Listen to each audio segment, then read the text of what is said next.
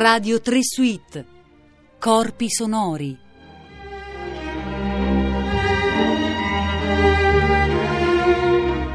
Buongiorno, sono Nicola Campogrande e in questa puntata abbiamo con noi ospite il clavicembalista Luca Guglielmi. Buongiorno, benvenuto. Buongiorno a voi e agli ascoltatori. Allora, per suonare il clavicembalo, se dobbiamo ragionare del rapporto fisico che lo strumentista intrattiene col proprio strumento, dobbiamo citare prima l'energia o prima la leggerezza? Su che cosa si mette l'accento? Dipende, da che strumento si proviene, perché siccome, almeno qui in Italia, l'iter di studi che porta a incontrare il clavicembalo porta da altre due tastiere, parte da altre due tastiere, l'organo e il pianoforte.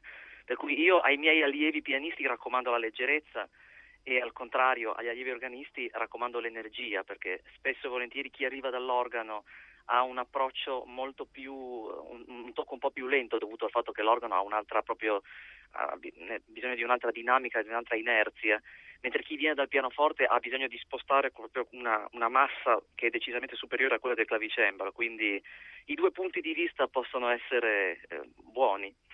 Beh, molto interessante, devo dire questo. Lei diceva spostare la massa, io ho immaginato istintivamente che la parte del corpo più coinvolta in un'esecuzione clavicembalistica sia quella che parte dalle mani e arriva al braccio, all'avambraccio, ma forse in realtà ci sono altre parti del corpo che sono coinvolte. Quando mi è capitato di fare un corso con dei pianisti che si avvicinavano al clavicembalo e al fortepiano, e io avevo fatto la buttata dicendo: voi pianisti conoscete tutto dal braccio fino al polso e alle falangi, dice, ma le dita, le tre falangi delle dita non le conoscete, non potete controllare. Ed è proprio su questo lavoro delle tre falangi che si applica tutta la tecnica clavicembalistica. In realtà è un lavoro estremamente digitale quello della tecnica del cembalo, e per cui tutto il resto è come se noi appendessimo un abito su una gruccia nell'armadio, quindi anche noi appendiamo il braccio alla spalla, che viene utilizzato solitamente in rari casi, in momenti di grande energia, ma normalmente è come dire non disturbate il manovratore, cioè il braccio non deve disturbare quello che è il lavoro proprio della mano e del dito. E questo riguarda sia il clavicembalo che il fortepiano, capisco bene? Per i fortepiani più leggeri, gli strumenti Cristofori, Silbermann e anche forse il fortepiano viennese. Questo è un controllo digitale che consente un controllo del suono maggiore. Se posso permettermi un paragone estremo, uno dei pianisti grandi moderni che fa questo è Sokolov, che ha proprio un controllo, una tecnica digitale al di sopra della media degli altri pianisti, che magari hanno un altro approccio più energico, però in lui posso riconoscere e sentire nelle articolazioni quando suona una sapienza, cioè non è una cosa che viene per caso, è proprio una cosa ricercata.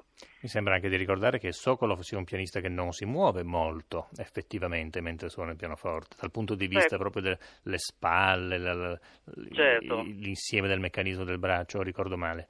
No, assolutamente, questo aiuta, secondo me, ma questo in generale per qualsiasi strumentista, cioè l'autocontrollo, la disciplina del movimento. In teoria non c'è bisogno di nessun altro movimento all'infuori di quello che serve per produrre il suono, poi tutto il resto è un'energia che straborda, per cui nei casi in cui ve ne è in abbondanza può anche risultare in qualche performance sia visiva sia un po' ginnica.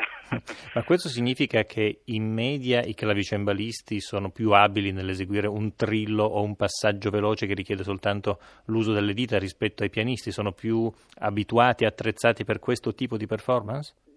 Che la leggerezza della tastiera porta un po' più la tecnica verso quella direzione. Il pianista che ha a che fare con una tastiera più pesante, con la necessità di muovere una massa fisica proprio più grande, probabilmente deve fare un grande lavoro per alleggerire il tutto. È molto più difficile suonare la musica barocca sul pianoforte che non sul clavicembalo in sé. È un po' come, io faccio sempre l'esempio un po' ridicolo dell'elefante che si muove nel negozio di cristalli. Ci può essere un elefante leggerissimo, però è sempre un lavoro di estrema è un lavoro duro quello di suonare una musica leggerissima su uno strumento che in realtà leggero per sua natura non è, o forse lo è stato all'epoca di Mozart, poi si è appesantito via via proprio perché ricercava una massa sonora più grande. Certo. I clavicembali ogni tanto hanno dei pedali. Quando è arrivato il pedale sul cembalo? Ma dunque, il clavicembalo a pedali è più che altro una invenzione moderna, quindi nel Novecento con la la riscoperta con Wanda Landowska, che ha recuperato lo strumento, ma che non ha applicato subito dei criteri storici, quindi si è fatta costruire uno strumento che fosse adatto per le sue esigenze. Forse ha fatto un'operazione ancora più filologica, nel senso che così come nel Settecento gli strumentisti richiedevano agli artigiani delle modifiche sul suo strumento, lei aveva necessità di qualche cosa e ha chiesto appunto uno strumento particolare.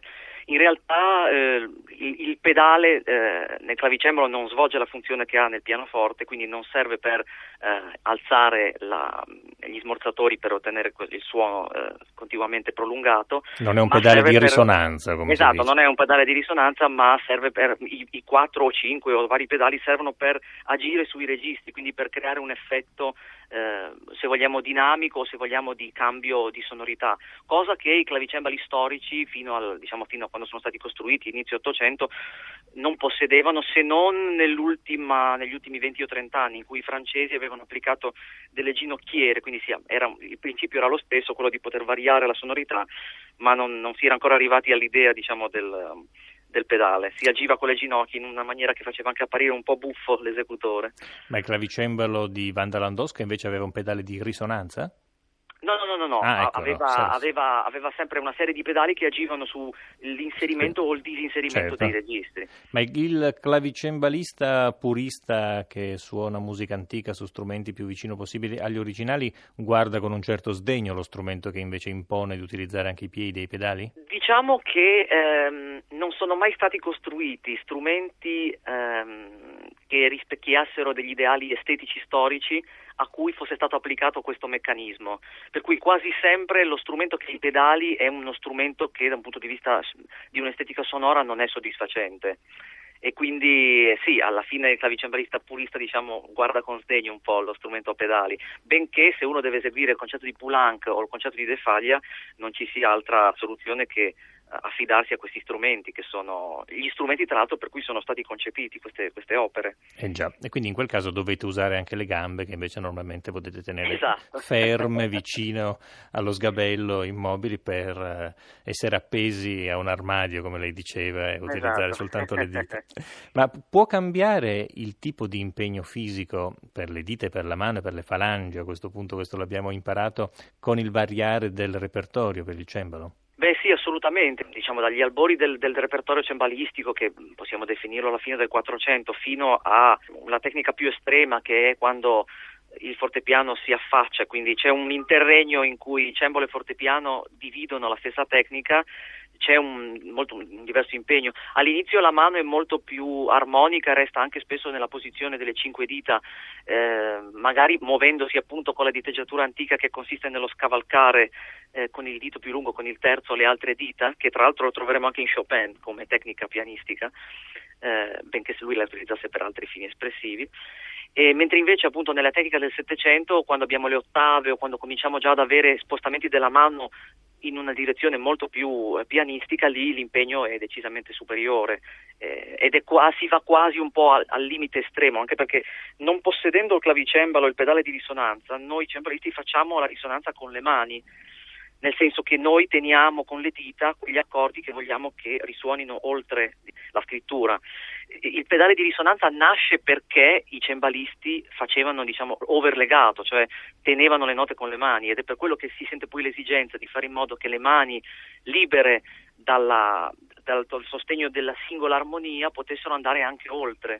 Certo, il clavicembalo è uno strumento che non ha la possibilità di produrre un piano e un forte, per quello è stato inventato il fortepiano e poi il pianoforte, ma esiste un aspetto gestuale anche forse inconscio, istintivo o irrefrenabile che induce il cembalista a suonare più forte, a suonare più piano a seconda di come musicalmente vorrebbe avere esiti di questo tipo, oppure siete talmente avulsi da queste stupide possibilità degli strumenti dinamici che non c'è un gesto più ampio o maggiore per produrre qualche cosa che vorreste suonare più forte? Beh, che nella tecnica estrema in cui si riesce veramente a controllare bene la velocità di discesa della penna c'è una possibilità di fare una microdinamica che si trasforma poi in una, non proprio diciamo in una dinamica estrema di pianoforte, però una velocità di attacco della penna fa sì che un suono sembra appunto più dolce o più energico, più incisivo.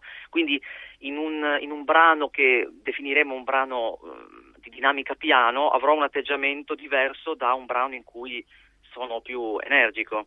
E quindi un pochino si ottengono delle variazioni, insomma. Sì, delle microdinamiche. Poi diciamo che con le altre due, perché la dinamica è solo uno degli aspetti della musica, poi abbiamo l'agogica e l'articolazione, quindi combinando queste due si può dare l'illusione di una dinamica, se non altro nel fraseggiare. Quindi quando si fa una cadenza e si tende naturalmente appunto a fare un decrescendo, lo si riesce a fare anche variando la velocità appunto del tocco o la velocità dell'accordo, per cui un accordo arpeggiato rapidamente dà una sensazione di dinamica forte e un accordo arpeggiato scandendo le note un po' più spaziate nel tempo dà l'illusione appunto di una dinamica piano. Una piccola truffa a fin di bene questa. sì, certo. Beh, è un po' come non avere un senso, come essere ciechi e utilizzare maggiormente gli altri sensi. Certo. Quindi non avendo la dinamica noi sfruttiamo agogica articolazione al massimo.